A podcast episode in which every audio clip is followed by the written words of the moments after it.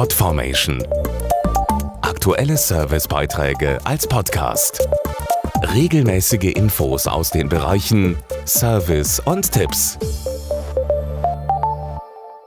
Die Sommerferien rücken immer näher und damit auch die Hauptreisezeit. Angesagt sind neben Fernreisen, zum Beispiel nach Mexiko, Argentinien oder Kanada, auch Abenteuerurlaube. Etwa Camping in Südkorea, Backpacking quer durch Jordanien oder ein Roadtrip zu den besten Surfstränden auf Hawaii.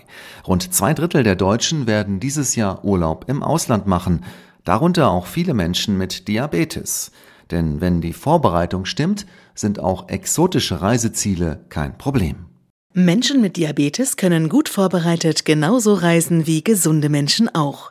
Dabei hilft zum Beispiel die Diabetes Airline Checkliste von Ascensia Diabetes Care Deutschland. Sie zeigt, welche Unterstützung 16 wichtige Fluggesellschaften an Bord bieten. Weitere Tipps hat der Diabetologe Dr. Thorsten Siegmund. Fragen Sie sich erstmal im Vorfeld, welcher Urlaub passt eigentlich zu mir und schätzen Sie erstmal Ihre Kräfte ein. Die Reise dann mit einem ausreichend großen Vorrat an Medikamenten beginnen, gegebenenfalls auch Insulin und am besten aufteilen auf verschiedene Gepäckstücke.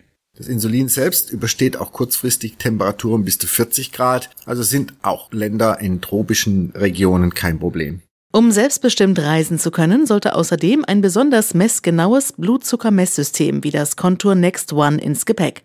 Es erkennt zusammen mit der Contour Diabetes App zum Beispiel, wie sich die landestypische Küche auf den Blutzuckerspiegel auswirkt und warnt bei kritischen Werten. Und noch ein Tipp. Also wer im Urlaub viel zu Fuß unterwegs ist, muss vor allem ausreichend Flüssigkeit und Kohlehydrate dabei haben und bequeme Schuhe tragen.